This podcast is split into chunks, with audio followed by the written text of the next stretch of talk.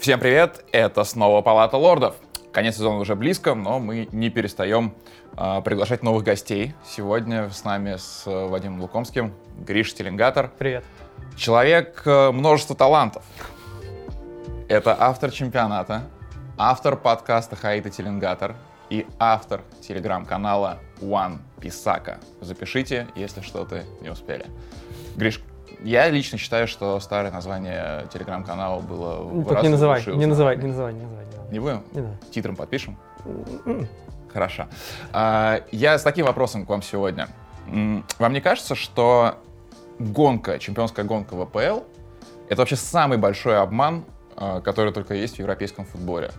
Ну, то есть она на самом деле вроде как есть, и она кажется очень напряженной, потому что каждый тур ты проверяешь таблицу и смотришь такой, о, одно очко. И даже по голам там они очень-очень-очень рядом. Но с каждым туром у тебя все меньше сомнений, что осечка это где-то произойдет, и ты понимаешь, что это две настолько сильные команды, что, скорее всего, они так и дойдут до конца, и ничего неожиданного не случится. То есть интрига внутри матчей пропадает очень быстро. Да, она есть как-то между матчами, если не смотреть сам футбол, но наполнение совершенно другое. Вот, допустим, в итальянском чемпионате, где Милан и Интер могут вообще легко потерять хоть где очки, э, там действительно чемпионская гонка есть. А здесь это вот такая большая пародия, большое заблуждение. Самое интересное, что все, что ты только что рассказал, Пеп Гвардиола перед очным матчем заспойлерил. Он сказал, этот матч решает все, потому что потом никто очки терять не будет. Но тут, наверное, еще дополнительный элемент есть. Если кто-то и может потерять очки, и это не будет сенсацией, то это Ливерпуль, потому что в Ливерпуле еще хотя бы с Тоттенхэмом матч остается. У Манчестер Сити, конечно, всегда есть шанс, что что-то случится, что-то пойдет не так, и э, в том числе это в любом случае чемпионская гонка, потому что всего одно очко отделяет, но в целом у Манчестер Сити и э, позиция лучше, и календарь лучше, поэтому да, э, эта гонка не такая близкая, как э, кажется из турнирной таблицы. Не знаю, мне кажется, напряжение чувствуется. То есть, ну, на самом деле, там же в последнем туре у них э, Астон Вилла, и будет забавно, если Джерард принесет Ливерпулю титул, будучи тренером. Ну, как Э, ну, я уже понимаю- шутили, Джерард в вопросах по чемпионству совершенно не главный эксперт. И, Безусловно, но это как игрок, а как тренер мы еще не знаем. Не, на самом деле напряжение чувствуется. То есть я согласен с тобой, безусловно, э, Сити фаворит, и Сити фавориты в каждом из четырех матчей, и по дистанции, судя по всему, из оставшихся, скорее всего, выиграет. Но я не знаю, для меня я напряжение чувствую. То есть пока первый гол Сити не забьет э, в каждом из этих матчей, прям напряженненько. Вот мы с другом недавно обсуждали, э, он говорит, я э, в матчах с Сити вижу только такую интригу. Максимально протянуть в лайве на счете 0-0 до того, как поднимутся коэффициенты на победу Манчестер Сити. А как он отлавливает, когда не забьют, ну, перед тем, как Ну, непонятно, вот здесь вот и надо держать руку на пульсе. Но в итоге для него интрига вроде как только в этом. Но мы сегодня будем говорить не про чемпионскую гонку, а, а про борьбу за выживание. Кстати, э, один интересный факт, одна уже драма, связанная с вылетом, состоялась в английском футболе. Один из клубов-основателей премьер-лиги, Олдхэм Атлетик, докатился за, э, получается, меньше чем 30 лет до пятого дивизиона. Первая команда, которая участвовала в премьер-лиге, теперь будет играть в нон-лиге. А, ну и, конечно, схожая по катастрофичности ситуация может а, настичь Эвертон. Эвертон Фрэнка Лэмпорда, а, который... Схоже, еще же далеко до Дон-лиги. Нет, до, до нон-лиги далеко, но Эвертон не вылетал с 51 года. Даже Ливерпуль вылетал позже. Они как Уфа, если уходят дивизион ниже, то все, они расформировываются. Это ты про Эвертон? Да. Я думаю, что такого с ними, конечно, не будет, но вообще есть очень большие риски, в том числе и финансовые, э, связанные с возможным вылетом Эвертона. Правда, последние выходные нам э, совершенно другую картину уже дают, и Эвертон вроде как не выглядит даже самым главным аутсайдером, э, и по потерянным очкам он уже не в зоне вылета, но все равно... А сколько топовых матчей у них еще осталось? Они только таких очки набирают. Вот об этом мы как раз и поговорим. Может быть, действительно им лучше в сопернике получать команды уровня Челси, а не, э, допустим, Лестер, Кристал Пэлас, э, календарь наизусть не помню, но мы его еще свяжем в памяти.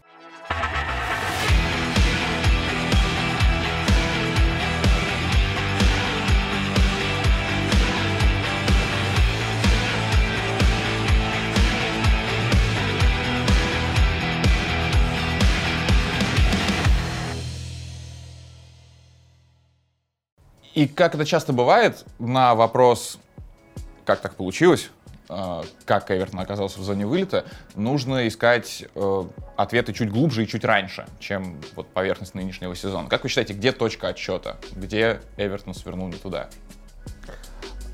Я думаю, несмотря на все инвестиции, как минимум количественно их было очень много, я думаю, именно смена владельца, то есть когда Машери пришел в клуб, э, когда на, на, на деле мы понимаем, что, скорее всего, эти решения принимает Усманов, который в их э, дуэте еще, еще более важную роль играет, но формально клубом владеет Машери, и начался управленческий хаос. То есть э, тренер, э, то есть от одного тренера нет никакого, никакой преемственности к другому, и так несколько раз мы наблюдали ситуацию, и, например, приходит вполне себе толковый спортивный директор Марсель Бранц, но через э, буквально э, несколько месяцев он оказывается уже не особенно нужен, Просто потому что новая модель предполагает, что будет не главный тренер, а менеджер. Потому что вот Анчелоти, например, нуждается именно вот в таких полномочиях. Ну и с Рафа Бинс на самом деле то же самое. Это именно менеджер, но проблема в том, что он еще и денег не получил на трансфер. Так что какого-то последовательного пути развития, какой-то преемственности не было. Буквально каждые полгода Эвертон переобувается. Я думаю, первая причина, вот почему Эвертон вообще теоретически мог ввязаться ввязаться в борьбу за выживание, несмотря на свой статус, несмотря на все финансовые вливания. Это именно вот этот э, ужасный управленческий хаос. Гриша, согласен. Вот с 2016 года, э, если посмотреть список тренеров, Куман, Эллардайс, Силва, Анчелоти, Бенитос, Лэмпорт. Я не знаю, это задачка на очень сложный IQ. Как у Лэмка. Кто, кто, кто лишний и угадай закономерно. Не, ну по именам-то вроде все круто. И, в принципе, состав э, с 2016 года появляются хорошие футболисты. И по составу мы понимаем, что эта команда не нижний топ-3. То есть, э, видимо, есть вопросы к этим тренерам. Потому что сам Машири, на самом деле, довольно щедрый человек. У него да, 2 да, миллиарда да. фунтов состояния, но сколько... Во-первых, он 500 миллионов э, на стадион э, уже тратит, инвестирует. Ну, понятно, что не, не только он в этом плане. И Эвертон потратил какие-то сумасшедшие деньги на трансферы. Смотришь, Эвертон тратит на трансферы больше, чем тратит Ливерпуль, соседи по городу. Это сравнение с Ливерпулем, оно, конечно, очень удручающее для фанатов Эвертона. Причем мы знаем, что обычно все говорят, ну, мы строим стадион, пока обойдемся без громких трансферов, и тут нет, там какие какие-то года, я помню, просто открываешь трансфермаркт, 200 миллионов там потратили за сезон, и просто если рядом поставить Берли, я думаю, вот просто на трансфермаркт есть страницы, где все сезоны вот идут один за одним, и Берли рядом, ну это просто какой-то космический разрыв, и то, что они сейчас идут настолько близко в таблице, э, понятно, что 16 год, э, когда пришли новые владельцы, но, наверное, еще для меня точка такая, когда все могло пойти не так, это назначение Бенитоса. Ну и да, и уход Бранца в декабре он был вот недавно, да. Э, это вот моменты, когда что-то явно начинает идти не так. Слушай, то, что ты описал, это ну просто какой-то вылитый иранский федун. Серьезно, щедрый человек, очень щедрый человек. Но как управлять футбольным клубом, по-моему, совершенно не понимает. Гриша, ты сказал, что э, еще одной точкой переломной может быть назначение Бенитеса. И вот для меня, на самом деле, тоже во всем этом списке, ну, это как вопрос, э, назовите самого странного тренера в этом списке и почему это э, именно, именно Бенитес.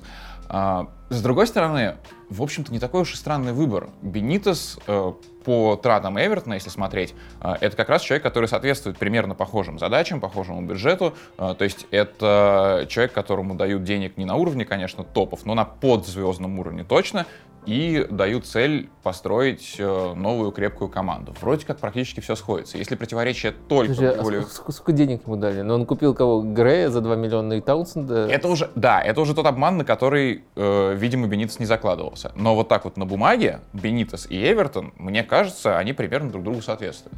Мне кажется, они изначально не верили вот в эти отношения Бенитеса и Эвертона. Не, ну, просто не верили, потому что сначала вроде бы как под Бенитеса все делается, э, из-за него, из-за Бенитеса уходит Динь, из-за Бенитеса уходит э, спортивный директор, и вроде все, и потом практически сразу уходит Бенитес, это просто, э, ну, какой-то небольшой бардак ощущение, потому что вот как подставить свой клуб? Давайте все под одного тренера, и когда мы начинаем переделывать под одного, вот в процессе все поменять и уволить Бенитеса. То есть изначально это выглядело странно, учитывая позицию фанатов, потому что в Англии она, наверное, имеет какой-то вес они имеют, да, и потому что сейчас там до сих пор, по-моему, фанаты Ливерпуля поют имя Бенитеса, что ура, вот наш засланный человек сработал. Ну, изначально это было очень странное решение по Бенитесу. Да, я согласен. Э, он прямо угрозы э, в своей жизни получал от э, фанатов Эвертона, так что я не понимал, зачем ему это на самом деле нужно, зачем он в это лезет. Можно, конечно, нарисовать картину, что он очень любит город, у него там дом до сих пор. И... Но эта картина им самим нарисованная. Он об этом говорит прямым текстом. Даже более того, он после увольнения говорит, я был уверен, что у меня получится, потому что это я считал своим аргументом за. Я ну, так понимаю, что он действительно не ждал такой подставы, что у него будут деньги только на Демара и Грея. Мне кажется, что все-таки тут в любом случае был элемент э, самосбывающегося пророчества. То есть э, каждый факт, следующий, каждую неудачу следующую, э, болельщики Эвертона, ожидая провала Бенитеса, э, трактовали как э, вот очередной шаг к этому провалу. Э, любому другому тренеру дали бы, мне кажется, э, больше. А, больше именно кредита доверия со стороны болельщиков, он бы не находился под таким сумасшедшим давлением. Я при этом не говорю, что Бенитесу руководство мало кредита давления выдало, потому что действительно результаты были удручающими, динамика была ужасной, да, можно было кое-что списать на травмы ключевых футболистов, в частности, Калверт Льюин очень а, здорово сначала заиграл Бенитеса, и в матчах с ним очень хорошая статистика на самом деле была, и потом сломался практически на все время до конца уже периода Бенитеса изменится. А, так что можно на некоторые факторы указать, но руководство на самом деле его долго терпело. Вот болельщики э, нагнетали своим э, давлением, и это могло какую-то роль тоже оказать. Но мне кажется, что это изначально было предрешено в пользу того, что не получится убедиться ничего, именно из-за того, что э, каждая пограничная ситуация будет трактоваться против него. Ну тут нужно просто коротко вступлю за Эвертон, хотя мне самому страшно. Нужно просто оговориться, что они были изначально в тяжелой ситуации потому что как выдернули, по-моему, 1 января Анчелотти ушел, да, и им пришлось резко, мы помним, как Тоттенхэм искал тренера э, очень много раз, вот мы этого хотим, этого, а нет, этого мы не хотим, этого мы не хотим, в результате пришли к человеку, которого вроде изначально вообще не рассматривали. То есть не то, чтобы было много доступных тренеров. Января? Ну, ну не, он ушел не летом. он в январе уйти. А, не, не в январе, я говорил, э, июня, 1 июня. 1 ну, да. июня, да, да, он 1 июня ушел. А Но это все-таки не 1 августа ну, короче, он ушел летом, и нужно было экстренно искать, и Бенитес была вот фигура, которую экстренно нашли летом. Вот в этом суть. В этом суть, и я бы еще на самом деле обратил внимание более пристальное на отсутствие футболистов, потому что вот так говорить, ну да, были травмы, у Эвертона больше всего травм в этом сезоне. А у Эвертона 34 э, случая, когда футболисты травмировались, и в сумме, э, я вот не знаю, о чем это говорит, здесь, конечно, в сравнении надо э, э, больше считать, 1255 минут пропустили травмированные футболисты в этом сезоне, но э, для сравнения просто скажу, что больше только у Лица. А мы всегда говорим, что Лицу травмы сломали сезон. Я думаю, что Эвертону травмы тоже сломали сезон, и не только травмы. Гульфи Сигурдсон где он, что он. о нем ничего не известно с лета, и мы понимаем, что это совершенно не футбольная причина, а Бенитс-то в чем виноват, собственно говоря. Еемина пропустил 15 матчей в нынешнем сезоне, и с ним команда, как и сказал Вертлюином, в принципе, играет э, и по результатам, э, ну, это так, видимо, намного лучше. Э, ну и вспомним, что и Ришарлисон матч пропускал, вспомним, что, не знаю, там Том Дэвис сломался еще в самом начале сезона, э, Таунсенда он кресты настигли только сейчас, но это просто отдельные имена, но когда все это складывается в общую картину, у Беница реально не было состава. Но при этом он еще усугублял ситуацию конфликтом с э, Динем. Mm-hmm. То есть э, День-то у него э, какое-то время был, потом, кстати, интересно, что День несколько матчей даже успел в качестве капитана, по-моему, сыграть при Бенитосе, потом сильно разругались, и дальше, несмотря на кризис на этой позиции, несмотря на, на то, что там кого-то вроде Готфри приходилось выпускать, центрального защитника, номинально с э, вообще нулевым опытом игры именно на левом фланге. На правом еще его можно как-то представить. Были моменты же, когда у Эвертона на флангах обороны играли центральные защитники и справа, и слева. Да. Такие, такие, такие тоже матчи случались. Э, поэтому э, просто часть, часть этого кризиса была симпровизирована самим э, Бенитесом, особенно учитывая, что день важен именно с точки зрения того, как Эвертон атакует, потому что обороняться команда при Бенитесе на самом деле неплохо умела, но задачи в большинстве матчей все-таки были другими. А, ну и Бенитес в клубе какую-то реструктуризацию тоже задумал. Это касается и э, ухода Марсела Бранца, это касается, кстати, э, и того, что на фоне всех травм он уволил э, главу медицинского департамента ну, я думаю, что он был уволен с его подачи, говорят, что э, Бениц на предсезонке гораздо больше доверял своим э, физиотерапевтам, своим специалистам, ну, то есть из его команды, чем тем, кто работали в клубе, и какого-то, какой-то слаженной работы у них э, в этом отношении не получилось. При этом еще интересно, пускай это не супер подтвержденная информация, но очень многие инсайдеры об этом писали, что футболистов зимой Эвертон покупал из списка, который остался от Бранца. Например, Миколенко был именно в списке Бранца. И э, на самом деле это вдвойне кажется абсурдным, потому что какое-то время э, Бранс уже был, по сути, ходячим мертвецом, потому что при Анчелотте его значимость уже практически не ощущалась, при том, что э, трансферы, на которых настаивали не тренеры, а именно Бранс, они у Эвертона вполне себе годные. Подожди, то есть Бранс при живом э, Люке Дине в Эвертоне хотел еще и Миколенко? Нет, ну ты же понимаешь, что составляются на все позиции список тех, тех за кем следят. И mm. он остался у Эвертона еще от Бранса. Э, к зимнему окну ему замену не нашли. И вот э, брали футболиста на проблемную позицию именно из этого списка. Там то, что уже было в конце окна, это, конечно, уже от Лэмпорда исходило, там, когда Ван де и Дели Али э, хотели кого-то одного из них, то и даже двух взяли, но об этом еще поговорим. Но сейчас как раз э, поговорим о трансферах э, Эвертона, о работе Лэмпорда в Эвертоне. В общем, о Лэмпорде э, мы и будем говорить большую часть сегодняшней программы. И опять-таки начнем немножко издалека. Лето 2018 года Четыре года назад было очень сложно подумать, что через такой короткий срок двумя тренерами Эвертона за сезон будут сначала Рафа Бенитес, а потом Фрэнк Лэмпард. Это одна из самых неожиданных комбинаций, которая, в принципе, может прийти в голову. Но такое вот получилось. Лэмпард возглавляет Дерби Каунти. Тогда, в, почему я беру за точку отсчета лета 2017 а, он берет Дерби Каунти. А, он почти выводит Дерби в премьер-лигу. Затем он берется за Челси. С Челси проводит прекрасный сезон э, относительно обстоятельств. Челси сильно поменялся, у Челси был трансферный бан. И Лэмпорт проводит э, неубедительную половину сезона. Можно говорить, что Лэмпорт отработал два отличных года и смазал половинку?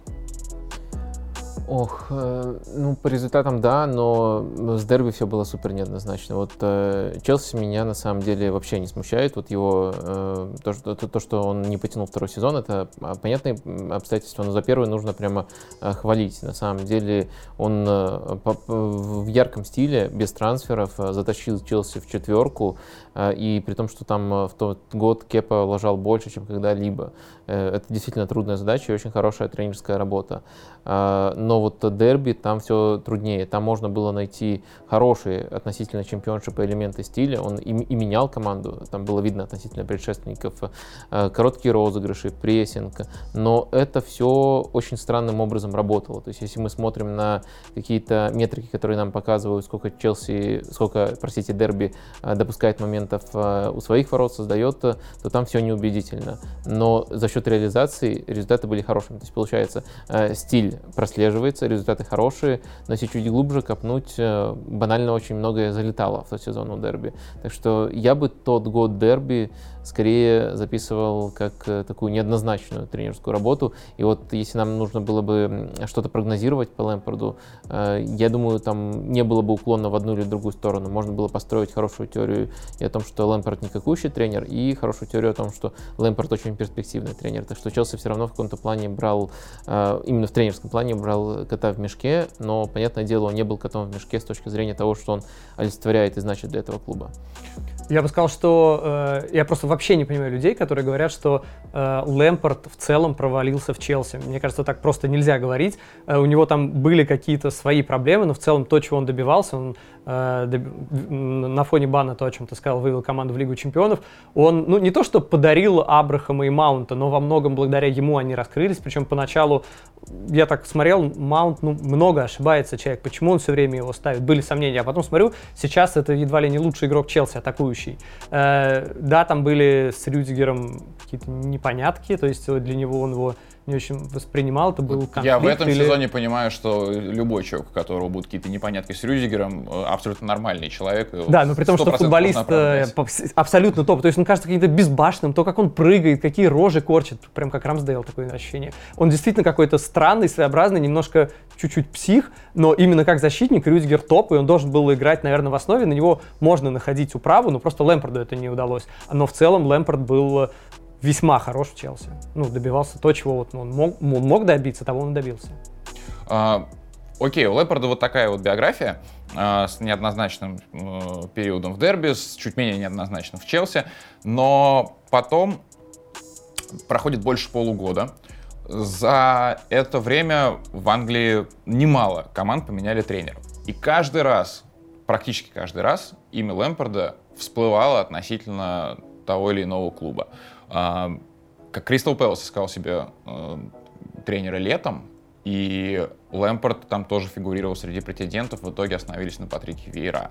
Когда была неопределенность в Норвиче, а, тоже думали, что Лэмпорт может взяться за эту работу, но мы понимаем, что на самом деле это, наверное, разумное решение сейчас не брать Норвич. Э, Не уверен, что Дин Смит, ну, например, рад такому варианту. Но все-таки вылет с Норвичем, он э, менее болезненно на резюме отражается, чем вылет с Эвертоном. Понимаешь, э, вылет с Норвичем такое дело, от тебя все ждут э, как данность, что ты Норвич вернешь в следующем сезоне обратно. Потому что так с ними происходит. От Эвертон нормально.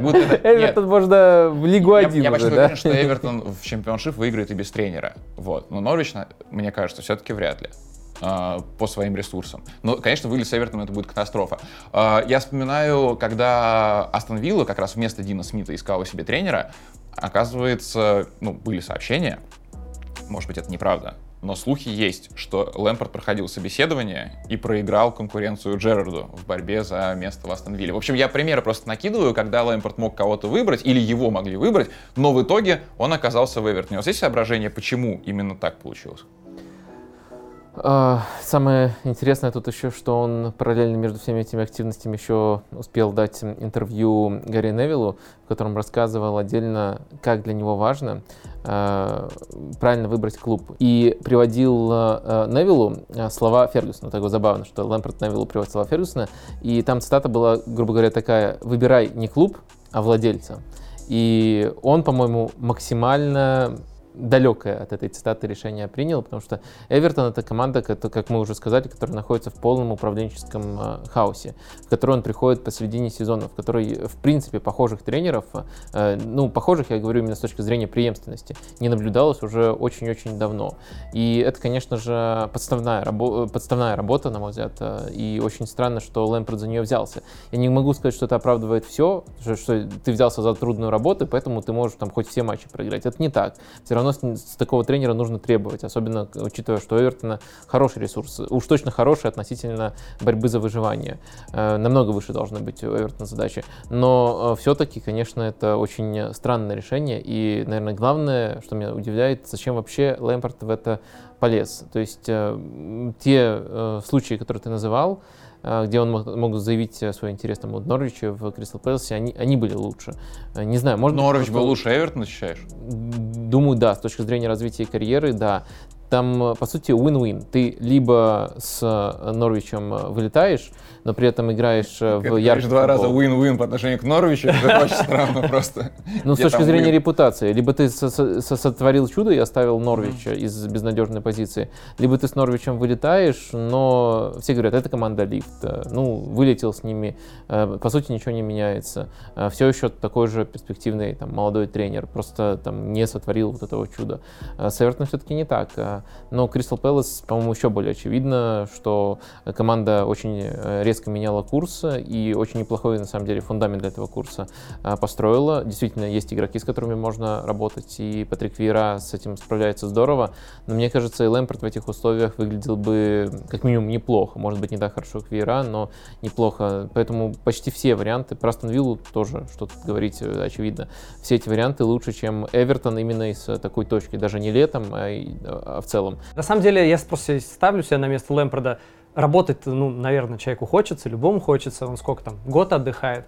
И понятно, что за пределами Англии его, ну, вряд ли куда-то позовут, не в Валенсию, там, не знаю, никуда. А, работать хочется, лучше в АПЛ, чем Если бы он по принципу «выбирай владельцев» выбрал Валенсию, что он сошел с ума. И они потом с Невиллом в этом интервью обсуждали бы. Зато интервью получилось бы просто шикарным. А вот мое время, мой опыт.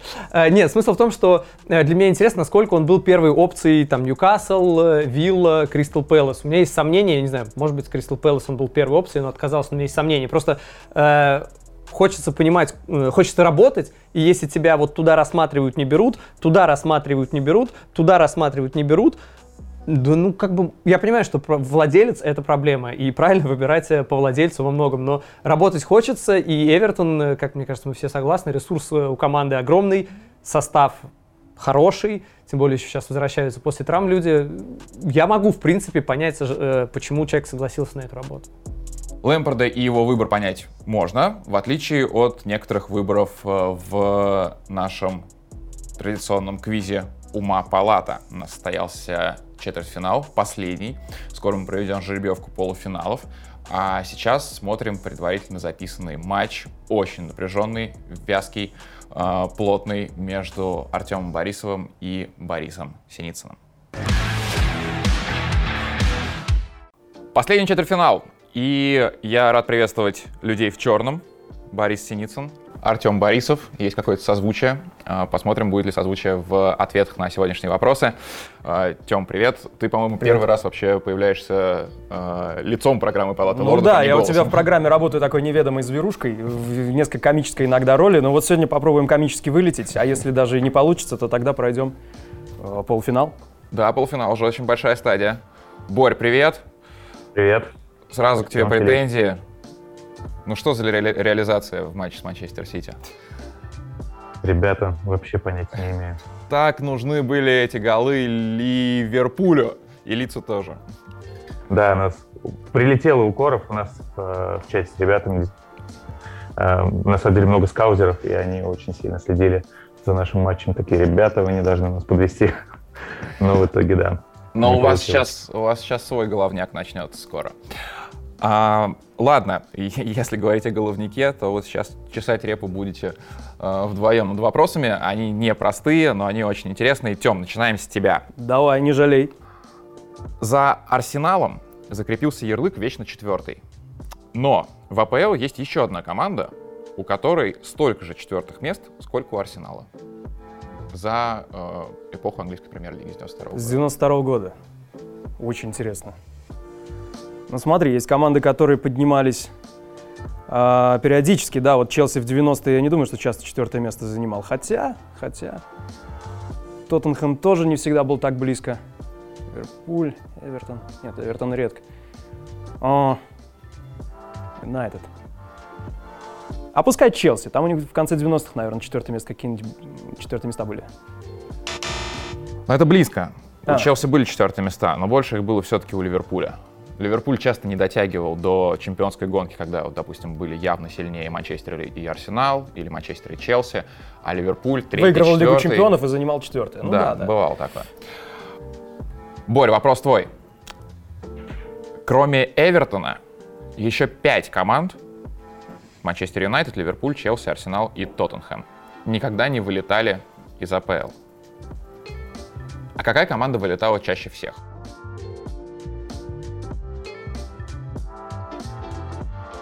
Не Фулхэм ли? Они зачастили, ну, в принципе, как в нулевые часто вылетали, так и сейчас. Звучит как будто бы отличный кандидат на постоянного лифтера. Звучит как логичное рассуждение, но звучит ли это как ответ? Фулхэм? Да, пожалуй, пусть будет так, Фулхэм. Почти. Фулхэм действительно где-то рядом. Это Норвич. Норвич вылетал пять раз. И сейчас же ходит шутка, что Фулхэм и Норвич никогда не пересекутся, потому что когда вылетает э, Норвич, Фулхэм поднимается, и, соответственно, наоборот. В АПЛ они вместе играют довольно мало. Но у Норвича все-таки э, чуть больше вылетов. Ну что, пока по нулям. Тем, тренер, который работал с самым большим количеством клубов в АПЛ. Звучит как простой вопрос. Но...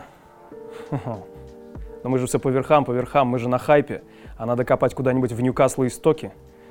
А, давай я, я опять же накину трех кандидатов самому себе, а потом, по- потом выберу. А, допустим, Стив Брюс, Тони Пьюлис и Сэм Эллардайс. Ты пытаешься меня в глазах Нет, прочитать нет, реакцию? да, это бесполезно абсолютно. А, хотя Эллардайс долго работал с Болтоном, нет, наверное, не пойдет. О, или Марк Хьюз, нет. Давай Тони Пьюлис. Это был Сэм Эллардайс. Иногда нужно слушать себя, свои первые мысли. Окей. А, ну Пьюлис долго был в стоке и в Кристал Пэлас, да. Тоже вряд ли. Да, в стоке особенно долго. Но у Эллардайса выдающаяся карьера совершенно. Просто почему? Потому что его звали пожарником куда ни попадя. У него самая-самая большая Он круче репутация. всего тренировал сборную, конечно. И заложил основу полуфинала чемпионата мира и финала Евро. Есть такое дело, да, действительно. Один матч. А, Один матч при Сэме Эллардайсе сборная Англии провела. Борь, кто из нынешних тренеров АПЛ играл в одном клубе с Роналдиньо?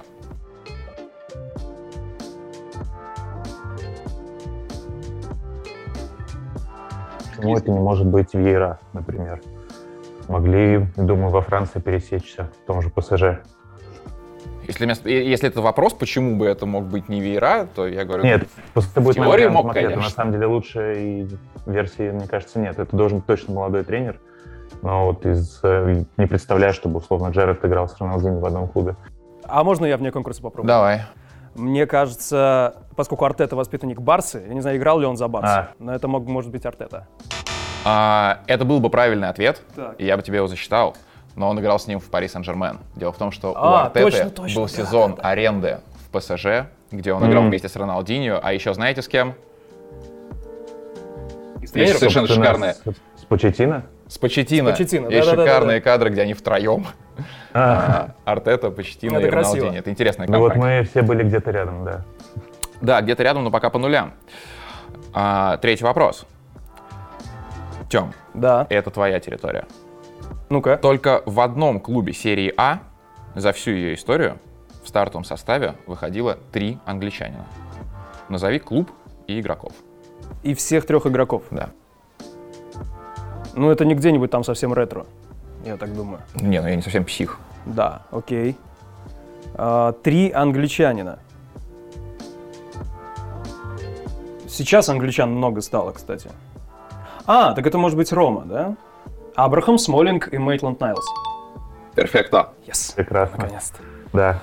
И интересно, что впервые они вышли все втроем э, в матче против Ювентуса в начале января. Помнишь, когда они вели 3-4, и пропустили, да, да, да. пропустили в самом конце, да. И тогда э, в составе Ромы было всего два итальянца. Три англичанина и два итальянца. Хочешь, чтобы я назвал итальянцев? Нет, ну это, это я тебе назову просто. Кристанте И Пелигрини. и Пелегрини, да. Мгм. Причем Кристанте еще с такой довольно, с довольно английским именем Брайан. Да-да-да. А, Борь, надо сравниваться. Да, пора бы. Назови английский клуб, который впервые сыграл в премьер-лиге без англичан в стартовом составе. Тут бы наводящий вопрос звать, но совсем без англичан.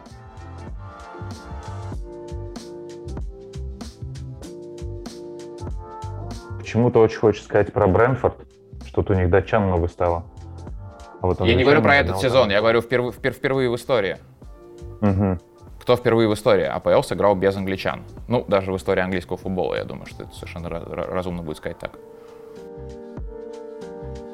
Вообще хорошим претендентом звучит как Арсенал, мне кажется. В начале нулевых вполне могло такое случиться с ним. Пускай будет Арсенал. Вот честно, я бы тоже подумал, что Арсенал. И я тестировал наши вопросы еще на одном э, человеке из нашей редакции, и он тоже сказал Арсенал. Но это И Челси. я бы сказал Арсенал. Это Челси? Но это Челси. Это Челси в Boxing Day 99 года против Саутгемптона. Опа. И, кстати, тогда очевидно, что предпочтение было у итальянцев. Джан Лука Виали? Джан Лука Виали, Мгм. тренер, э, два итальянца, Роберто Ди Матео и Габриэле Амброзетти были тогда в стартовом составе. А, ну, Дзоу, мне кажется, тоже да, в этот период играл. Тем, четвертый вопрос. Можно оторваться и в этом раунде вопросов уже все решить. Так. Сейчас под десятым номером в Манчестер Юнайтед играет Маркус Решфорд. В течение 10 лет его носил Уэйн Руни.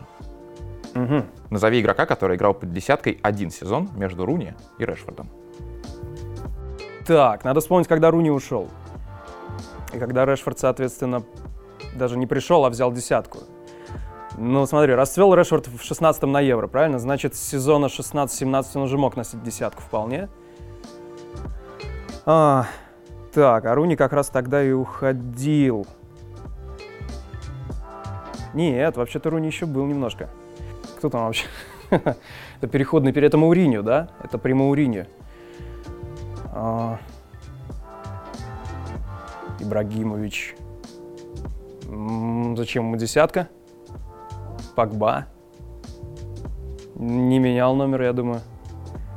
Слушай, тяж- тяжело, тяжело. Хитарян.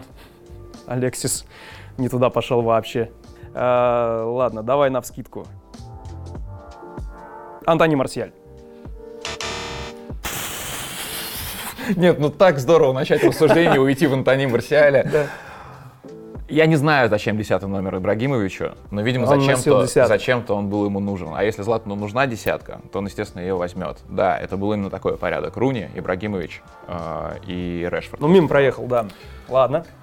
А, но тем э, больше интриги. Борь, ну тебе совсем простой вопрос, как мне кажется. Хотя вдруг. Под каким номером играл в Лите Рио Фердинанд? Под 23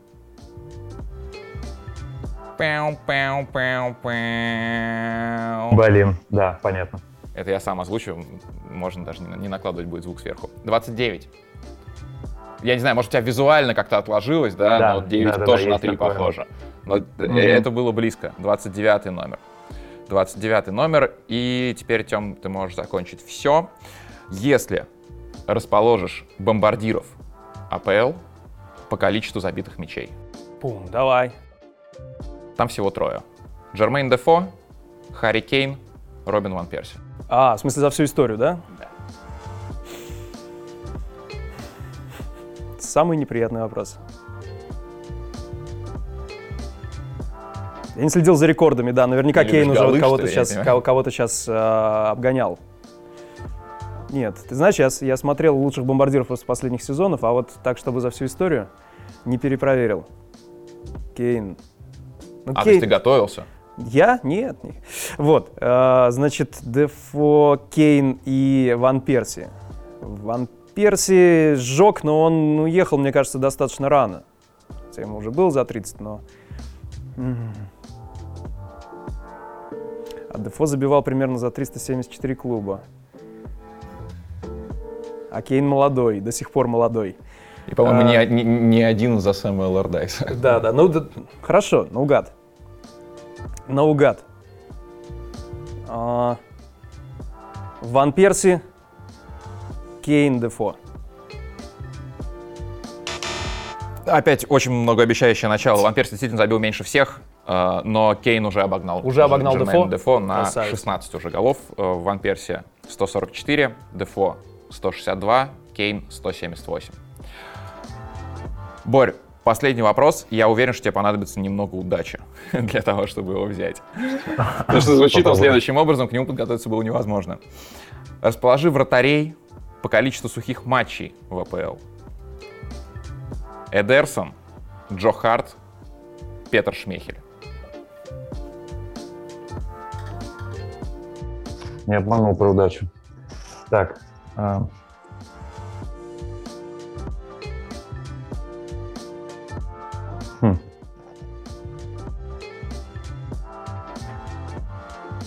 Почему-то хочется думать, что Шмейхель, Эдерсон и Джо Харт в таком.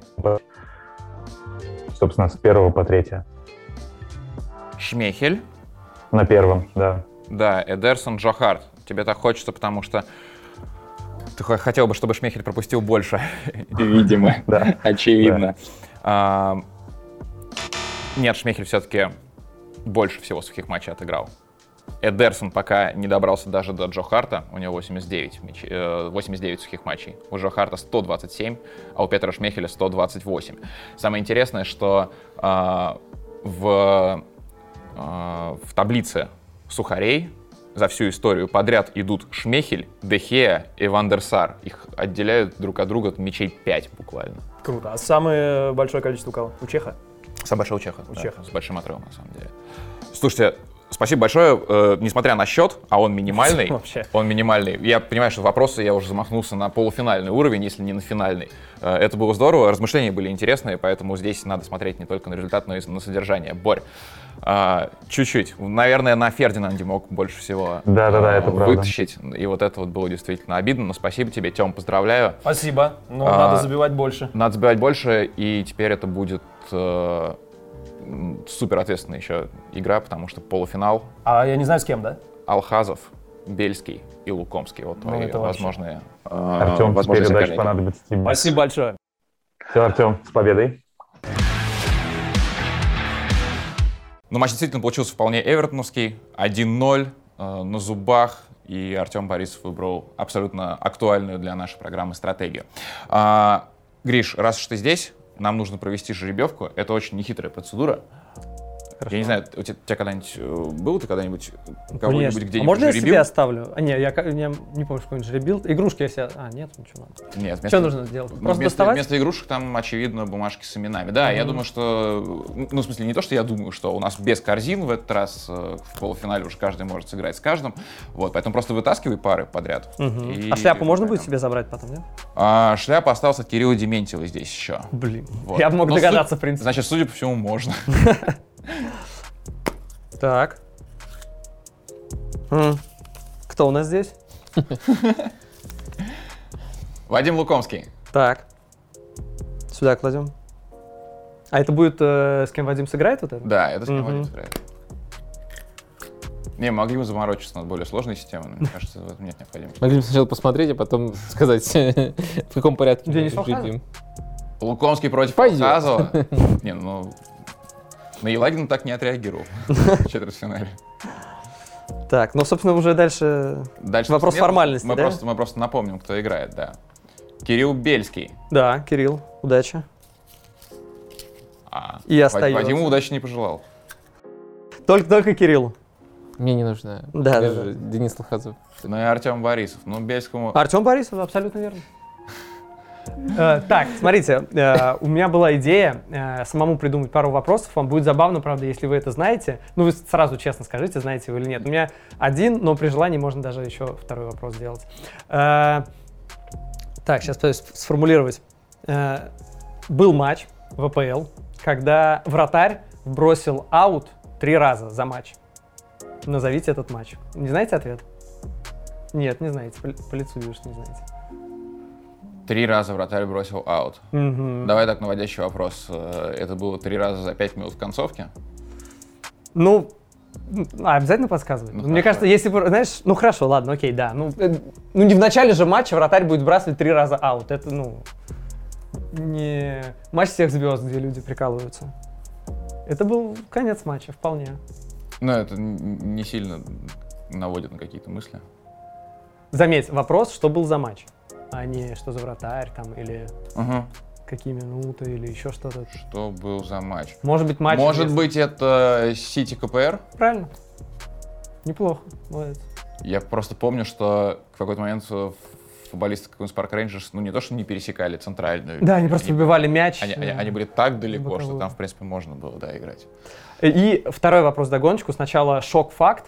Э, Мне кажется, ну, там, люди, когда я это говорю, говорят, Гриш, ты сошел с ума, это не так, но это так. Всего один итальянец, футболист, выигрывал АПЛ. Кто? Ну, Балотелли точно выиграл. Ну да, все, ладно, все, закончили. Закончили. По одному правильному ответу, да. Далеко не ушел от Да, Сити КПР. Люди обычно гадают, там много фамилий Ну, вспоминают. Очень легко Да. было из-за первого вопроса. Есть такое. А, хорошо, сейчас будем отвечать на не менее сложные для сознания вопросы. Вопросы, например, почему так происходит, что Эвертон обыгрывает Челси и сливает всем подряд из э, не еврокубковой зоны. Но вот действительно, э, давайте сначала как-то глобально оценим, наверное, Лэмпорда. А, Потому что когда он пришел в команду, э, Эвертон был в четырех очках от зоны вылета, один матч в запасе. Сейчас, очевидно, мы смотрим, что Эвертон уже в зоне вылета, и два очка им не хватает для того, чтобы э, добраться до 17 места. И очевидно, что при том, что у Лэмпорда уже лучший подбор футболистов, а, при том, что вернулись травмированные, ему даже кого-то купили, кого-то взяли в аренду, очевидно, что по результатам это на самом деле провал? Почему мы не говорим или не слышим разговоров о том, что Эвертон на самом деле со своей работой особо не справляется? Или это не так? Но просто по мне нельзя, э, когда такие результаты, говорить о том, что вот Лэмпорт делает все, что может, и это объективные, объективные условия его работы.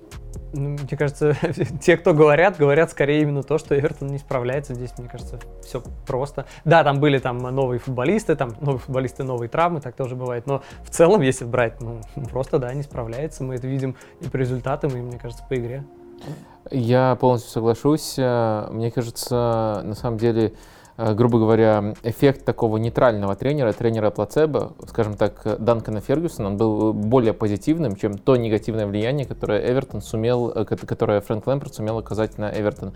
Настолько не в попад было это назначение, и настолько ужасно команда выглядит, особенно если мы берем стандартный сценарий, просто большинство матчей это не матчи, где Эвертон может припарковать автобус. Паркуется Эвертон хорошо, но это отдельная тема, это обсудим и за это похвалим Лэмпорда.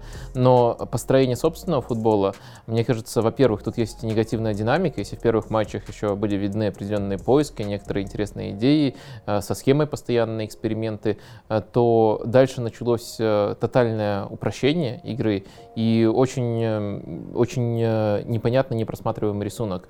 И если мы посмотрим, какой результат этот рисунок дает, и даже вот в таких случаях, мне кажется, более показательно ориентироваться на, допустим, ожидаемые очки, Эвертон при Лэмпорде Лэмпорде набирает их в среднем за игру меньше, чем Эвертон до Лэмпорда. То есть он кризисную команду, которая явно андерперформила, которая даже от регрессии к среднему выиграла бы, если бы просто ничего, по сути, не менялось бы, если бы остался Бенитес, которого справедливо критиковали, он сумел сделать ее еще хуже, при том, что скорее ситуация по травмам у него чуточку лучше. Хотя, как ты верно заметил, травмы терзают Эвертон на протяжении всего сезона. Так что я думаю, что это просто провальная работа Лэмпорда. И, на мой взгляд, просто худшая тренерская работа в АПЛ этого сезона. Даже близко ничего такого критичного, что я сейчас слышал от тебя и не слышал нигде, хотя э, следил за этой повесткой Лэмпорт в Эвертоне, особенно в английской прессе. И ну, это меня, ну, если честно... Потому что у него, у него это, в записной книжке столько журналистов, это его... Это друг... понятно, да, и даже если э, та, тут нет какой-то... На, на, намек понят, Фрэнк Лэмпорт? Мне нужен твой телефон, и мы поладим. Так, ну Сити на тебя подписан в Твиттере, скоро познакомитесь с Лэмпортом. Понятно, откуда рычаги влияния берутся. Просто, мне кажется, даже если здесь речь не о каком-то прямом влиянии, а не о каком-то прямом знакомстве, но все-таки Лэмпорт настолько симпатичнее и ближе ко всем англичанам, они так его облизывают по сравнению с Бенитосом. Вот мне просто интересно, а, а, как получилась такая ситуация, что э, Лэмпорт позитивный герой, а Бенитос злодей, если сейчас мы реально поставили знак меньше, да, хуже. То есть Лэмпорт хуже здесь Бенитоса. Просто, знаешь, здесь по имиджу просто Бенитосы, ну, по сути, ненавидели фанаты. Это было. И вот именно в такой, в плане токсичности, ну, Лэмпорт, понятно, выигрывает, он свой, и во всех, то, о чем ты говоришь, это есть, вот действительно облизывают, это есть во всех странах, что к своим относятся, может быть, чуть лучше, но и здесь сам Бенитос, именно с точки зрения имиджа, был совсем неудачный. Но люди, может быть, реально слишком много смотрят вот на этот имидж и редко на футбольное поле. Как сказал в недавнем эфире э, Джейми Карригер, Лэмпорт хотел играть как Гвардиола, но э, со временем пришел к тому, что э, лучше у него получается играть как Мауриньо. Э, мы можем э, согласиться вот э, именно с А какой Мауриньо? Поздний Мауриньо или титульный? Но мне кажется, что когда тебе говорят, ты играешь как Мауриньо, более-менее у тебя э, складывается какой-то шаблон, какое-то представление. Ты не делишь его на раннего или позднего. Окей, по стилю, да, да, да. Ты бы сказал так? Я бы не, ну, у меня Муриню больше все-таки все равно ассоциируется с титулами, как бы он сейчас э, не играл последние годы, но не знаю, мне Муриню все равно он был, э, как бы это объяснить? Я могу получать удовольствие от футбола, когда команды паркуются, бьются, там, от Атлетика я получаю удовольствие. Ну, когда Сити второй тайм был, да, ну, хотя там было по игре, Сити не было вообще на поле, но когда они прям дрались-дрались с перебором, когда они не дерутся с перебором, я могу получать удовольствие. Но э, тут ты смотришь, футбола вообще нет. Это не просто, да, они там хорошо паркуются, наверное, но визуально, как вот простому болельщику, смотреть э, на их игру, на то, что у них там просто полтора, 30 точных пасов за тайм. Ты смотришь, там у Аллана было, по-моему, сколько, один или два точных паса за 73 минуты. Я понимаю, что Это Ливерпуль... еще хороший Эвертон. Это Эвертон, у которого многое получается. Играть в обороне Эвертон получается. А если посмотреть матч против э, э, более равного соперника, практически любой, там, там на самом деле еще более печальная картина. Да, там Ну, про- вот просто... ты говоришь, что тебе не нравится Атлетика, который э, играет грязно, дерется да, и так далее. да, Но мне кажется, это входит в пакет, потому что у Эвертона стало намного больше Именно, нарушений, именно. желтых карточек. Они действительно стали больше Не, они, может быть, даже стали хороши в плане провокаций. То, что было в последнем матче, когда он вот так быканул э, Еремина на Хаверца. Боже мой, Хаверц вообще самый такой ну, спокойный, абсолютный такой интроверт, казалось бы. Даже он там не сдержался. Маунт тоже получил желтую за то, что тоже... Там две потасовки было. На одну даже Пикфорд на чужую половину поля прибежал. И, ну, не знаю, когда... Здорово, когда бьются, но мне хочется, чтобы помимо того, чтобы они бились, они бы еще немножко играли в футбол. А тут э, как-то вот со вторым проблемка. Мне кажется, все-таки тут не обязательно вообще Гвардиолу в это уравнение приплетать. Ведь есть э, намного более подходящий ориентир Карло Анчелотти. Если смотреть на то, что строил Лэмпорт э, в Челси, то можно очень многие его ходы объяснить э, уроками, которые он выучил у Карла. Там тоже достаточно позитивный стиль, очень хорошее, э, ка- качество, очень хорошее использование индивидуальных качеств э, футболистов. Ну, так это расчет на- вписывалось в рисунок. Просто Гва- Гва- Гвардиола и Лэмпорт, они особо никак не пересекались.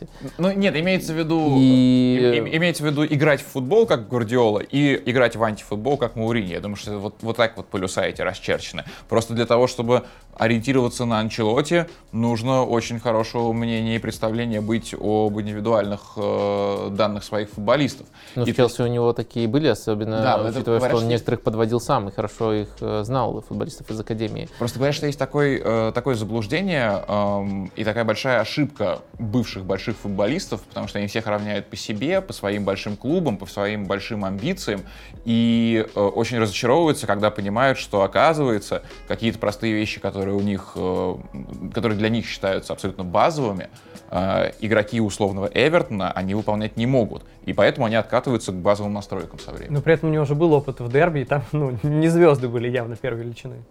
Тоже правильно. Ну, мне кажется, Лэмпорт вообще лишен этой проблемы, просто потому что он, например, как и тоже Стивен Джерард, очень многое строит вокруг делегирования. То есть э, у него есть всегда практически в штабе дополнительный главный тренер. Э, Джоди Моррис э, большую часть карьеры путешествовал с Фрэнком Лэмпордом, э, играл такую роль и в Челси непосредственно. И это не единственный, конечно, человек, которого таким образом Лэмпорт, э, которому он прислушивался. Там Джо Эдвардса в Челси он тоже повышал из Академии. Это тоже очень большую роль сыграло именно в интеграции молодых футболистов в состав, что Лэмпорду очень здорово удалось. И я думаю, с этим уж точно никто не спорит, не, не будет спорить даже его самые суровые критики. Хотя есть такие, или они все прямо в этой комнате собрались. Ну, в любом случае, э, за, за это однозначно респект, да и в целом за первый сезон э, в Челси. А, И в Эвертоне, пускай не удалось за- заполучить Джоди Морриса, все равно есть Клемент, который эту роль у него выполняет. И, кстати, тоже человек, который знает э, и Анчелотти, работал и у него в штабе. Какой вывод нам из, из этого делать? Что и успехи Лэмпорда не стоит переоценивать, или что смотреть там на штаб, но в любом случае у него такая манера управления. Я не вижу в этом ничего плохого, но ничего хорошего тоже не вижу. Это просто так, это э, э, описывает его манеру работы. Он делегирует, и это главное, что вот он лицо этого тренерского штаба, и тренерский штаб для него э, важнее, чем для других тренеров, чем для Гвардиолы, для Клопа. У них тоже очень сильный тренерский штаб, но они больше работы, особенно на некоторых этапах своей карьеры, в состоянии проделать сами. И они доказали уже, что эту работу делают успешно, и тренерский штаб просто добавляет определенные проценты к этому. А вот Лэмпорт, мне кажется, все-таки из тех, кто очень много делегирует, э, и для кого тренерский штаб прям невероятно важен. Здесь еще просто интересно, у них, по-моему, во-первых, самый низкий процент владения мячом за всю историю, сколько опыта ведет статистику, у Эвертона там 38% владения, и это, по-моему, чуть ли не второй худший есть во- за, все время в АПЛ. И Если разделить э, 13 матчей при Лэмпорде на 9 и последние 4, то э, средний процент упал с 44 до 27. 27 в среднем. Но я понимаю, что соперники были другие, там Ливерпуль, Челси в последних матчах, но все равно это 27 средних процентов. За эти два матча ни разу Пикфорд не разыграл мяч коротко. всегда отправлял. Показательно. Пока- Не, а просто для меня еще здесь вопрос, это он осознанно, все, ребят, мы садимся в низкий блок, паркуемся и все. Или просто команда понимает, что она не может играть по-другому, она не может через пас выйти от ворот, просто ну, не в состоянии. И поэтому приходится э, вот, Я, я думаю, абсолютно Поэтому- осознанно. И, кстати, мы наконец-то добрались до этого куска, где можно Лэмпорда хвалить. так. Просто такого, такого не позволяют э, соперники, ко- которые, которые Эвертону равны, либо даже слабее по составу. Но когда он оказывается против большого соперника, у него всегда есть вполне достойный план сдерживания. Я помню, мы в Палате лордов э, отдельно обсуждали, как он против Манчестер Сити героически минут 70 их э, сдерживал. И там был интересный прием с Донни Ван де Беком, который э, постоянно опускался за Кевином Де Брёйне и ситуативно там на, пере- на пятерку перестраивались. Это очень интересная идея была. А, Против Манчестер Юнайтед тоже мне, мне показалось, что очень здорово они сдерживали соперника. Юнайтед, как правило, в своих атаках сваливается на левый фланг. И около этого фланга, помимо основного опорника Делфа, там еще Алана поставил к этому флангу. Ну, понятное дело, еще там фланговый защитник, по-моему, Колман был. И э, вот именно более проблемную с точки зрения там, построения атак соперника зону э, Эвертон э, хорошо контролировал. Ну и Челси, на самом деле, тоже, то- то- то- тоже не безупречно сдержал, но, по крайней мере, это был весьма равный матч. Ну, то есть... э, Ну, ты знаешь, вот то, что ты сейчас описываешь, это, конечно, звучит все очень красиво, если это расписать такими словами. Но, по сути, Эверton всегда перегружает э, какую-то зону в обороне, да, не пытается даже э, практически контратаковать. И я бы это описал не то, что он там отводит какого-то дополнительного футболиста э, или там, не знаю, преобразует схему. Это просто автобус меня, э- э- меня это устраивает. Это просто тактика но- все на мяч кучей. Вот там, где И он появляется, у вас должно появиться там типа в полтора раза больше. человек. Наоборот, наоборот, если бы они бежали все на мяч, то Эвертон чаще бы его отбирал, но и больше бы моментов допускал. А Эвертон выжидает, Эвертон перекрывает направление для развития атаки. И это автобус, конечно, это там мега автобус, это супер явный автобус, но Эвертон делает это весьма качественно. Вот на что я хочу акцентировать внимание, и делает это немножко по-разному против разных соперников. И тут действительно, еще я не упомянул э, хороший тайм против Ливерпуля, потому что целый тайм Ливерпуль, ну, вообще ничего не мог э, создать, и только после э, замены Клопа, который выпустил Ориги, уже все было просто неизбежно после этого. Единственное исключение из всего этого списка, это относительно топовый матч против Тоттенхэма. 5-0 Эвертон там проиграл, но там был быстрый гол, и как раз-таки скорее это лишь усиливает э, вот эту гипотезу, потому что Эвертон вынудили больше владеть мячом из-за быстрого гола. Еще и против Тоттенхэма. Да, и еще, еще в, в итоге пятерку там э, Тоттенхэм отгрузил. Но в целом, когда долго держится 0-0, э, во-первых, не случайно держится 0-0, а потому что Эвертон нормально сдерживает э, соперника. А, во-вторых, э, э, в таких матчах Эвертон действительно хорош. Мне кажется, естественная эволюция Эвертона, они просто еще к этому не пришли, они придут. Просто начинается матч, а они просто встают все ворота, 11 человек, 7 метров ворота, просто встают каждые ворота и просто стоят, и по ним долбят мячом. Ну, наверное, будут долбить под перекладину, голова, здесь больше пространства, и они такие головой будут пытаться отбить мяч. Ну вот, серьезно, мне Я кажется, щас- дальше уже кто к этому может Сейчас прийти. меньше, меньше к этому отсылок делаю, но в детстве мне все время казалось, что это на самом деле довольно оправданная Ну, тактика, мне и кажется- почему так нельзя сделать. Мне кажется, Мне кажется, Эвертон, Эвертон может придет. пойти дальше. Мне кажется, они скоро будут э, свои домашние матчи играть на Энфилде. Не, не потому, что там матч начинается, а потому что стадионы просто очень близко расположены. Эвертон садится так глубоко, что уже оказывается Через на парк, Энфилде. на, на Энфилд Роуд, да. Ну, слушайте, это, Как раз конечно, надо стадион скоро освободить. А, это другое, да. У них строится, да. Неважно. Ну, продолжай. Я очень большие надежды возлагал на э, трансферы э, Ван де Бека и Дели Али. То есть я реально думал, что... Стоп! Ты понимал, как их разместить вместе? Нет, я понимал, что хотя бы один из одного что-то может получиться. Я думал, просто никто не понимал. Нет, ну подожди, в большом кризисе оба. Здесь понятное дело, что им еще и грызться между собой. Но может быть это подстегнет и в конце концов выплывет хотя бы один и выйдет реально на новый уровень, что я реально очень люблю Дели Али а, с раннего Тоттенхэма. А, и я никак не отношусь к Ван де Беку, просто потому что, ну кроме жалости я еще ничего не испытываю, просто потому что я его не вижу в игре в Англии. Вот. Но мне казалось, что они понимают, что делают, и если они идут к Лэмпорду, это будет, ну, как минимум неплохо. Ван де Бек сломался в итоге, но тоже успел поиграть не знаю, вот ты помнишь матч против Манчестер Сити, я, честно, не особо помню хорошего Ван де Бека все равно. Вот, Дели Алли, в принципе, почему-то не играет. Я вот не знаю, Гриш, ты со мной это всё, А э, здесь просто изначально непонятна концепция. Мы хотим одного, но давайте, раз оптом получается, просто так сложилось, что вот, ну, он свободен, доступен на рынке. Ну ладно, давайте возьмем обоих. Как это? Я, так делаю иногда. Ну почему? Если Как- что-то когда в доступно, менеджере ты так цене. делаешь, ну ты когда руководишь клубом, тебе, ну, Но если я зашел перебор купить на одни позицию. кроссовки, а потом вижу, что есть еще... Да, хорошо, но ты эти кроссовки потом через какое-то время поносишь, и то, что у тебя пара обуви будет год лежать на полке, ничего страшного не случится. А то, что футболист будет сидеть год на ну, там, вне игры находиться, это проблема. А, Это А проблема. у тебя бывало такое, что ты вот взял и те, и другие кроссовки, и обе пары дырявыми оказались? Мне кажется, даже с одними у меня такого не было. Но, но, но в конце концов, смотри, ты можешь случайно продырявить одни, у тебя будут э, тогда про запас другие. Ну, блин, странно, что ни, ни один из них не раскрылся. На самом деле, даже сейчас вот в этой схеме 4-3-3 э, такой супер явной позиции для них нету, потому что э, лучше всего э, и тот, и другой себя проявлял именно в 4-2-3-1 под нападающим. И вот когда говорили, что будет э, только одна позиция для них э, двоих, э, и что тяжело будет разместить их, имели в виду эту позицию. А так в итоге даже в схеме, которой Лэмпорт пришел, этой позиции нету. Да, можно там их чуть глубже размещать, но это уже немножко другая динамика. Но, наверное, чтобы еще сильнее подчеркнуть, насколько это удивительно и плохо понятно, я скажу, что мои ожидания были очень похожи на самом деле на твои. Я не понимал, как они вместе будут играть, но я ждал, что как минимум один из них раскроется, и дополнительным фактором должен был быть э, сам Лэмпорт, потому что Лэмпорт полузащитник, э, который э, обладал вполне схожими сильными сторонами сам. У него уже есть опыт, он в очень похожей манере на самом деле раскрывал с того же Мейсона Маунта. И тоже Мейсон Маунт говорил, что по манере он похож и на Лэмпорда игрока в том числе. Так что я думаю, что тут можно было ожидать, но в итоге где, где-то не повезло, как в случае с Ван де Беком, где-то наложилось, эм, э, наложился вот этот фактор упрощения игры, который, наверное, Лэмпорт на тот момент не планировал. Все пошло не так. Всегда же есть в какой-то такой кризисной команде вот этот вот луч света в темном царстве, и таким игроком сейчас в Эвертоне, я думаю, абсолютно точно мы сойдемся в этом, является Энтони Гортон. Ну, Обычно это молодой футболист, воспитанник, э, на которого все молятся как на спасителя.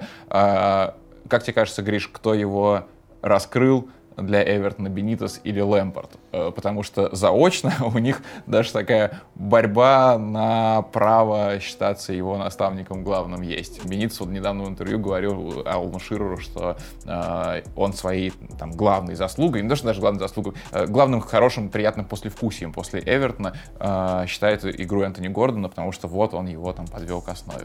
Но мне кажется, ярче он играет при Лэмпорде. Ну, тут, во-первых, такое ощущение, что Гордон это такой игрок Арсенала, просто вот такой, который у них группа атаки, молодая, агрессивная, растущая, очень похож на игрока Арсенала в этом плане. А, не знаю, слушай, мне кажется, это история, когда все вот э, первый тренер, второй тренер, детский тренер, юношеский тренер, а вот я, я ему объяснил, что вот это, давай обе ноги развивать. А я ему объяснил, что...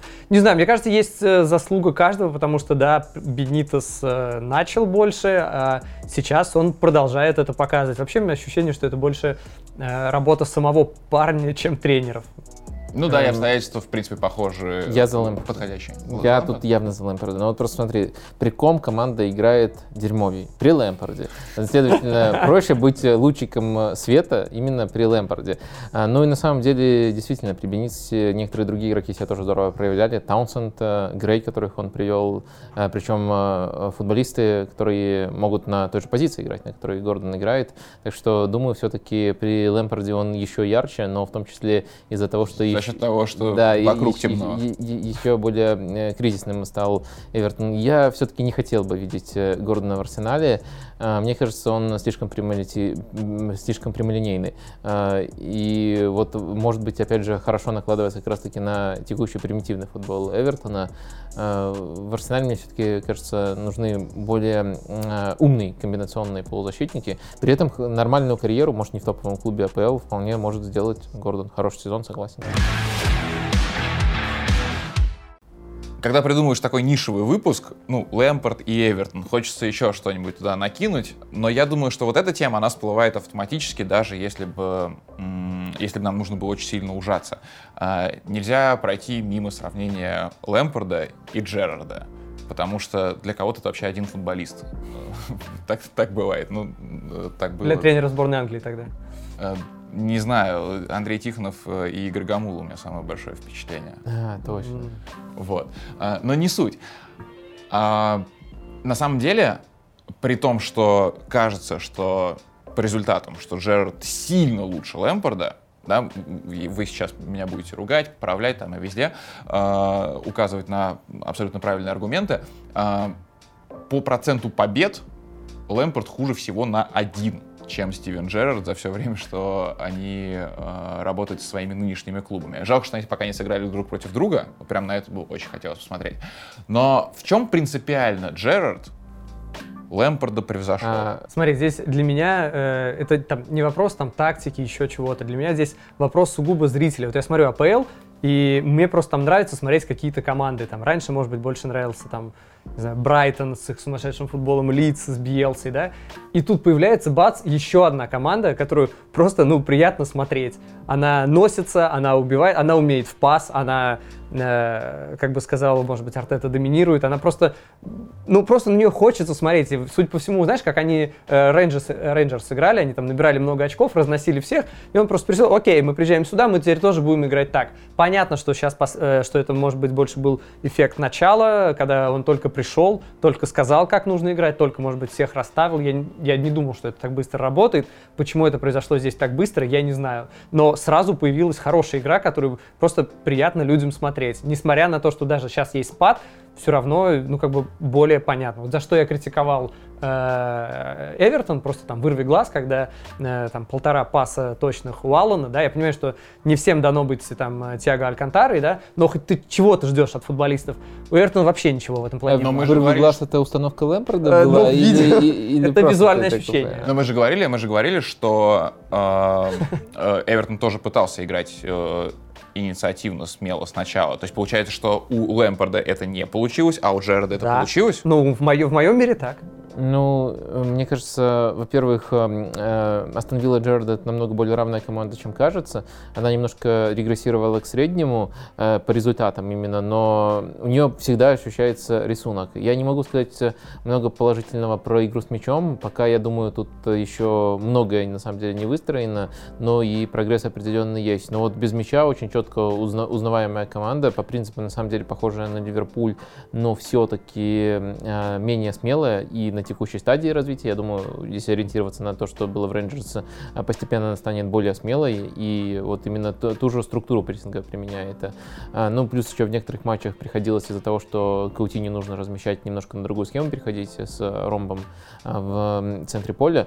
Но в любом случае э, каких-то кардинальных э, отличий это не несет, и прессинговать вот по тем же принципам, зонно-ориентированный на мяч прессинг можно в такой структуре. И действительно Джерард с Майклом Бидем, кстати, тоже, как я говорил, это тренер, который очень много делегирует, и для него очень важную роль играет его штаб, и ему удалось полностью всех ключевых людей э, переманить э, себе в Астон Виллу. Э, Они смогли построить, они смогли действительно построить э, узнаваемую и вполне симпатичную команду. Я думаю, в плане игры с мячом она все-таки в следующем году будет уже становиться более понятной и более осязаемой. Но без мяча уже сейчас хорош, хороша Астон Вилла и хорошо заметны их принципы. Вот мы отмечаем у Джерарда позитивный тренд, а у Лэмпорда, ну, не будем называть его негативным, но примитивным. А вы можете представить такую ситуацию, что Джерард и Лэмпорд именно стилистически пойдут разными дорогами? То есть Джерард будет прогрессировать по своим а, убеждениям, а а Лэмпорд, он перейдет на темную сторону этого олдскула окончательно. Мне кажется, сейчас все более-менее к этому идет. Ну, разве нет? Не знаю, в каком-то более, эм, более долгом историческом развитии. Не, ну видишь, он э, в каких Лэмпорд станет, Лэмпорду нужны... Лэмпорд станет Эллардайсом. Лэмпорду нужны большие команды. Вид- Работа в Челси у него была не отличная, но в целом хорошая. И, может быть, он больше тренер для топ-клубов, да, не знаю. Как тебе такая мысль? Ну, если бы дело было только в этом, наверное, наоборот, мы говорили, что он нормально строит игру с мячом, но плохо без мяча. Но в Эвертоне он себя проявляет. Опять же, Может быть, нам нужно просто полностью разграничить э, Лэмпорда Морриса и Лэмпорда Клемента, вот так вот, как ты их называют, двойными фамилиями, но в Эвертоне тебя проявляет именно как тренер маленького клуба, просто недостаточно хороший тренер маленького клуба, потому что никаких идей непосредственно с мячом нету, но зато есть очень хорошая подготовка к топовым соперникам. Так что, не знаю, честно говоря, но я думаю, долгосрочно все-таки Лэмпорд тоже не откажется от, э, от э, своих идей. Но еще очень сильно зависит, где он получит следующую работу. В чемпионшипе, э, мне кажется, он достаточно смело работал даже с дерби. А если в другой лиге, ну как в другой, в премьер-лиге, если снова получит, заполучит работу, то может быть будет прагматичней. Кстати, не менее интересно, где следующую работу получит Рафа Бенитес. Он рвется тренировать, рвется тренировать в АПЛ, и к его э, интервью, к тексту его интервью на Атлетике э, Алану Ширеру, э, самый первый комментарий был такой. Представьте себе, что если до конца сезона Бенитса успеют назначить в Бернли, и он с этим Бернли э, отправит Эвертон в чемпионшип. Ну и в конце нам надо ответить на самый главный вопрос. Э, как вы думаете, что будет с Эвертоном? Э, то есть либо это ситуация, которая, которая более-менее взята под контроль, либо это пранк, который из-под контроля вышел, и Эвертон уже окончательно хана. Я на самом деле вообще не думал, что именно такой получится э, не по накалу, а именно по составу участников гонку за выживание. То есть мы все ждали в последнем туре э, матч Ньюкасл-Бернли и думали, что там будет что-то решаться. Но Ньюкасл уже в небесах э, по сравнению с, со всеми остальными. Вот. А здесь, получается, у нас даже самым главным аутсайдером, и тоже как это вообще получилось, вырисовывается лиц э, на фоне Эвертона и Берни, судя по календарю лиц в ближайших матчах. Да, у меня тоже ощущение, что у них сейчас Арсенал и Челси, и в целом... Хотя, с другой стороны, Челси, вот сейчас думаешь о Челси? Да, Челси непонятно, такой немножко застыли в воздухе, непонятные фазы, за что они бьются, что у них с клубом происходит, есть такое, но все равно Челси это Челси, да, и это очень серьезный соперник, и как вот, знаешь, для меня есть два суперклуба в Англии, есть Челси и все остальные. Челси, вот он вот в такой сфере застыл, ни туда, Челси, ни все остальные, а после сегодняшнего дня еще есть Эвертон. Э, да, okay. и Ориги, да. Нет, суть в том, что лицу точно, наверное, сложнее всего. Если изначально все думали, ну вот, между Эвертоном и Бернли будет э, ну, разборка основная, то сейчас, по ходу дела, будет Лиц. Это, ну, жалко. Э, вроде... Самое абсурдное, что Лиц не был в зоне вылета, и основным, ну хорошо, все э, думали, что может быть эта борьба как-то их, как их захватит. Но он точно не был первым претендентом на вылет, и у Лица перед последним туром, перед Сити, была пятиматчевая беспроигрышная серия. То есть они еще и очки набирали. И если ты не был в зоне вылета, ты не проигрываешь, как ты вдруг за один тур там оказался? Для меня вот это самое главное. Ну, потому что у Эртона э, там, по-моему, было меньше матчей, что ли. У Берлин три победы в трех турах. Это вообще что какое-то сумасшествие. Когда вообще такое было? Что происходит? Mm-hmm. И получается, что Лиц вот в такой ситуации остается с более... Э, ему больше играть с топ-клубами, поэтому так. Но Эвертон не играет с топ-клубами, кроме Арсенала в последнем туре. Но это же как раз и есть парадокс Эвертона что у них теперь из топ-клубов остался только Арсенал. И как им теперь играть с Лестером, Уотфордом, Брентфордом и Пелосом? Я не думаю, что что-то вот резко поменяется в качестве футбола, и что Эвертон внезапно поймет это. А, мы не знали, как надо распасовывать мяч против э, автобусов, а теперь знаем. Но может получиться за счет обстоятельств немножко иначе. То есть э, в матче, допустим, с Лестером, в следующем туре с Лестером, по-моему, играют, mm-hmm. быстрый гол. И Эвертон забивает быстрый гол, абсолютно случайно, какой-нибудь авто автогол залетает, что не бывает у Лестера в этом сезоне, по-моему, очень даже бывает. И дальше э, они могут играть просто в свой футбол. Ну, в свой футбол — это футбол, который они умеют играть. То есть это 13% владения и около своей штрафной. А вот три очка уже добыты. А потом где-нибудь еще там... Э, Следующий не, у них Уотфорд, но не, это отдельная песня. Да, где-нибудь еще ничейку просто потому, что ну, они сильнее Уотфорда, и Уотфорд уже к этому моменту не мотивирован.